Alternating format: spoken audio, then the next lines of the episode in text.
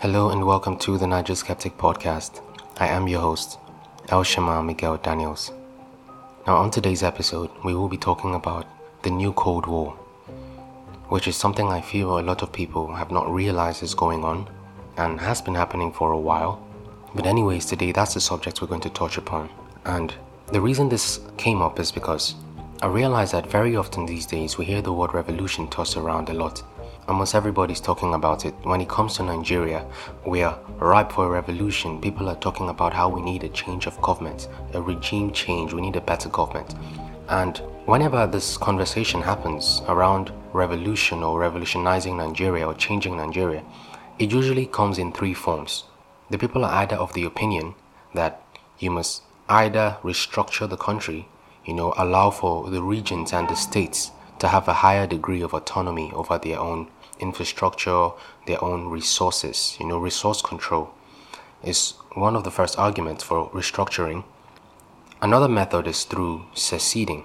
You see a lot of groups agitating for, you know, splitting from the country, creating their own independent nations because they feel if they have if they have their own independent nations, that things will be better. They'd be able to run their country a lot more efficiently. We're seeing that agitation in the east. We're seeing it in the west even in some parts of the south and even in the north. We're seeing this agitation that we want to create our own country, we feel we're going to run it better than you are currently, is another argument.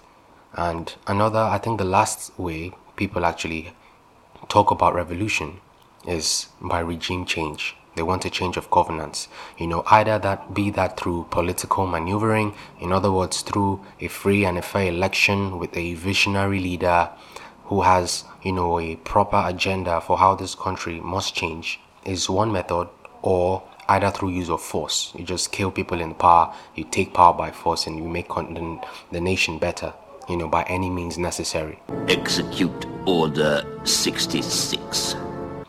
Now, each of these three ways have their merits, but in my opinion, they do not t- take into factor the age in which we're living in, especially for the one of regime change when we talk about regime change, you know, changing a nation to, you know, the government to make it a better place, the first error we make is in assuming that just because we replace the current set of people in power, that the next set are going to be a lot better. It doesn't often work that way. Now, I read an article that says that ever since 1952, there's been about 476 coups worldwide. Now, out of that 476, about 206 or so has been in Africa alone. So, if changing the government, if replacing the government with a new government was the panacea, was the solution to all our problems, then Africa would have been a lot better than it is today. It would have been a lot more advanced, a lot more progressive, you know, with infrastructure and everything we need to make society work out properly. But it's not. In fact, the reverse is the case because oftentimes we end up replacing the people in power with people who are even worse than the ones who came before them. You know, it's just one dictator after another, it's one bad government after another. And I think we need to take a step back and ask ourselves why is that the case? And if we really look at it, we see that we are the problem. We are the reason our leaders are the way they are. That's because our leaders come out of us.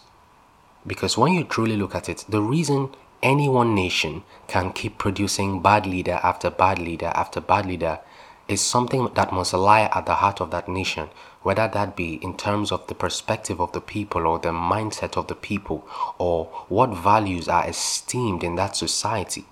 Because let's just be very frank with it our nation, our leaders, as bad as they are, our government, as corrupt as it is, is just a reflection of the kind of people we are. Really, nigga? Let's just face the fact that Nigeria is a very divided nation with many peoples and many tribes and because of that, there's just been this stream of ethno religious conflict and biases. It's either the North versus the South, or the East versus the West, or Muslim against Christian. We've not been able to reconcile that. Whichever leader we produce is just a reflection of that bias. It's a reflection of that religious, a reflection of that ethno cultural division that we have created all these years. That's the result that we're seeing playing out in politics on a grand scale. That's why we don't have a, a, leader who is first Nigerian before tribal in any way, shape, or form. That is just a realistic take on the kind of issues that we are facing.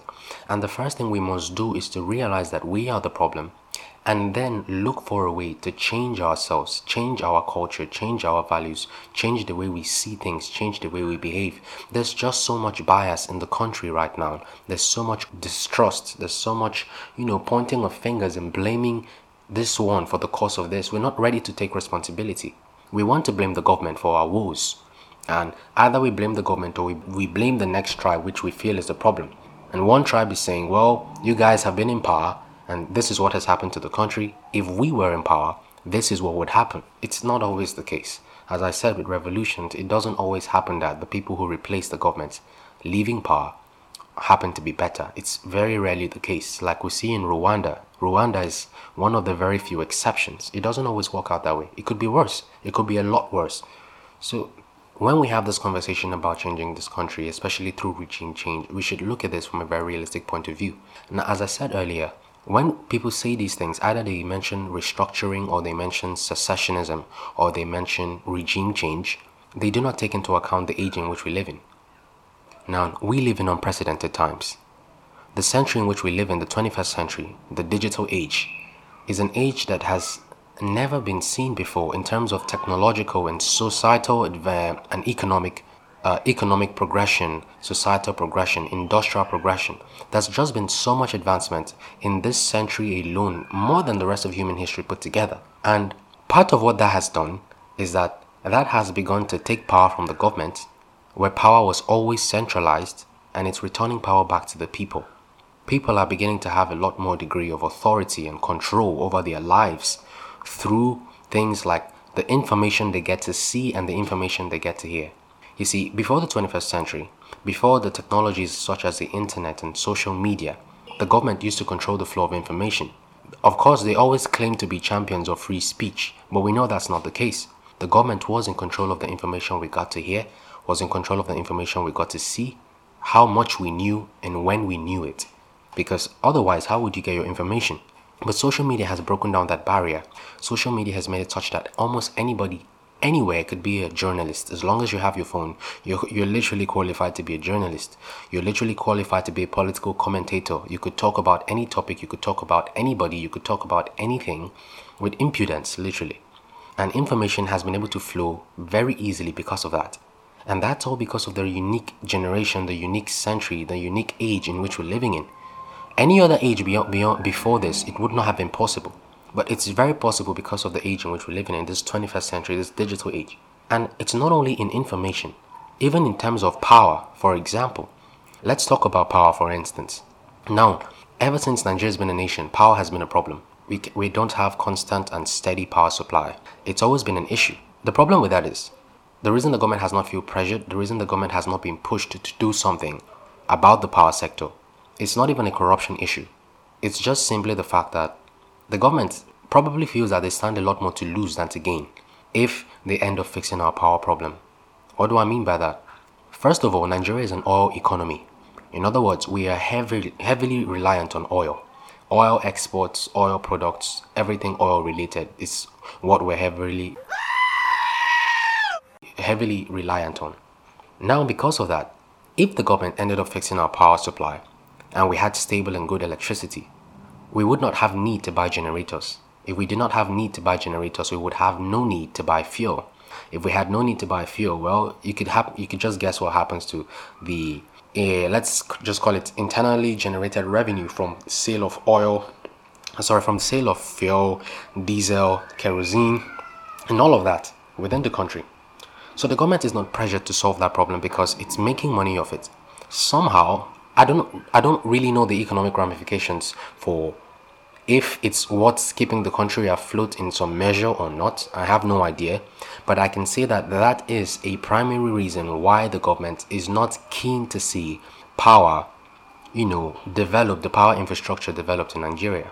But now they do not have a choice anymore. You see, in the former century, in the 20th century and early on, they could have a say on whether whether we have good electricity or not, but now they do not. Why? Because of something called renewable energy, because of things called solar panels, batteries, inverters. The only issue is that solar panels are not yet affordable to the common Nigerian, to the average middle income earning Nigerian yet. But when that power becomes affordable, when solar panels become affordable, when batteries become that affordable, I could bet you it's going to completely, if they're not going to find a way to over-regulate it or they're going to find a way to uh, tax their power supply into oblivion, they will try to do so because what that does effectively is that it decentralizes power. The government has always tried to keep a stranglehold on power. That's why even if they privatize power, they still make sure it's centralized. It's all in a centralized grid. But with renewable energy, with solar panels, power is decentralized. Power is no longer just in the hands of the government. Now people could just determine how they want to use power and when, and they don't even need to buy fuel to do so. All they need is a solar panel. All they need is a battery and an inverter, and that's it. The solar panel powers your house and the appliances during the day, and the battery does that during the night, and they're good. So we see that this century is a very unique century. It's a very unique age whereby the key theme of this particular 21st century digital age, I should say, is just decentralization. It's taking the power that the government has always centralized, it's taking the power that the government has always put a stranglehold on. And that is exactly what it's doing. Now, when we look at this, we must now come to realize at a certain point that, and with all of this in play, we now need to look and see that, that with all these new technologies, we must realize that there is a champion of the new age, and it's not the government. So far, things were working out fine when the government had things centralized in the previous century, but we're beginning to see now that it's only a hindrance to development and progression. But what I'm trying to say is this with the rise of these technologies, with the rise of these improvements, there is a rise of a new champion, and that champion is the private sector. It's entrepreneurship, it's innovation. It's not the government. The government was the champion of the previous age. It was what people needed in the previous age for stability and to control and to set things in order. But now the government is no longer that champion. That champion is the private sector. And increasingly, it begins to seem that the government is on the opposite side of the fence. It's no longer for the people as it used to be. Now the private sector seems even more pro people than the government. Now, let me explain what I mean by that. For example, the free flow of information. With all we have seen, with the increasing freedom and flow of information, it only seems as though the government, in its more recent attempts, and I'm talking more likely about the Nigerian government in particular, is has really tried to stifle the free flow of information. It has tried to give, uh, it has tried disinformation campaigns. It's tried to hide information. It's tried to, you know, limit what we hear and what we see. Unfortunately, that's not possible anymore. It's no longer at, at its whim to lie to the people as it wished to do so because of social media, because of, you know, the free flow of information or because of the internet. So people get to know what, what they want to know, when they want to know it and the government has no control over that. And then we see the government trying to regulate that by things like, you know, the free speech, uh, free speech bill that they were trying to pass in the Senate at one point, where they were trying to limit the kind of free flow of information or who gets to say what on public platforms and whatsoever. And of course, they try to act like they do these things in our common interest, but obviously it's not. It's because they still want to retain control. They're not comfortable losing all this power that they've held for so long. It's what we see with CBN, the Central Bank of Nigeria, banning cryptocurrencies. They're banning cryptocurrencies and they claim it's in our best interest. They don't want Nigerians to get scammed. They don't want Nigerians to get, you know, frustrated or you know lose their money in things they do not completely understand while ponzi schemes have been running around in this country for a long time. A lot of them the government knew about. The government hasn't really done anything to stop it. I don't know. I'm just putting my opinions out there. But it doesn't seem as though they're doing these things in our best interest. Now i will say that there are the economic ramifications for these technologies. They are very disruptive. I have to admit that. But it's not always in my opinion the government doesn't always do what they do in our best interest. Now, ideally, the way this thing should work is that the private sector should push development, should push innovation, should push, you know, progression, while the government seeks to regulate just how far the private sector pushes these changes. You know, it doesn't seek, it, sh- it shouldn't stifle the changes. It should just seek to regulate how these changes come about. Because the private sector, we must not forget, entrepreneurship is all about solving problems for profit. So there's a profit aspect. So therefore, the government must be there to at least draw the line about how far they can go before they cross the line. But with what we've seen so far, the government is only panicking. It's more reactionary in this particular century. It's not the one driving the policies that could push for positive change. The private sector is. The private sector is the one that is pushing for free cash flow in terms of no longer being limited to institutional banks. Now people could use their phone and make all this online payment and mobile uh, banking, and it's so easy, it's so simple. And yet, the banks of Nigeria are fighting against that. Private sector has made it such that Nigerians here in Nigeria could invest in cryptocurrency, could invest in foreign exchange markets, could put their money into something and know that they have stability of cash return. And yet, we do not see the government. The government is fighting against that. It's pushing against it tooth and nail. It's recently tried to pass this law that prohibits uh, banks from using, from allowing these private firms, from allowing the private companies to have people use their BVN to register, which is effectively trying to cripple their business. It's trying to prevent them from working. We've seen the same thing happen in Lagos State with the uh, O list that was helping with the transportation problem, with the bikes and everything. And then the government came and shut it down because the government wanted to introduce their buses. It's almost that the government views the private sector, it views innovation as a threat. It views innovation as a kind of attempt to challenge its dominance, as a challenge to its power. So wherever innovation is rising, the government comes to squash it down as violently and as quickly as possible because they do not want to lose power. And if anything, EndSARS was only just a wake up call for them. It scared them even more because with EndSARS, the free flow of information was what caused it to blow up as much as it did. It went viral on global platforms and everybody was talking about it. And people who were funding the EndSARS protest did so through cryptocurrency. So the government panicked. And ever since then, everything you have seen since that time has been the government reacting to these technologies, reacting to its fear of loss of control of power.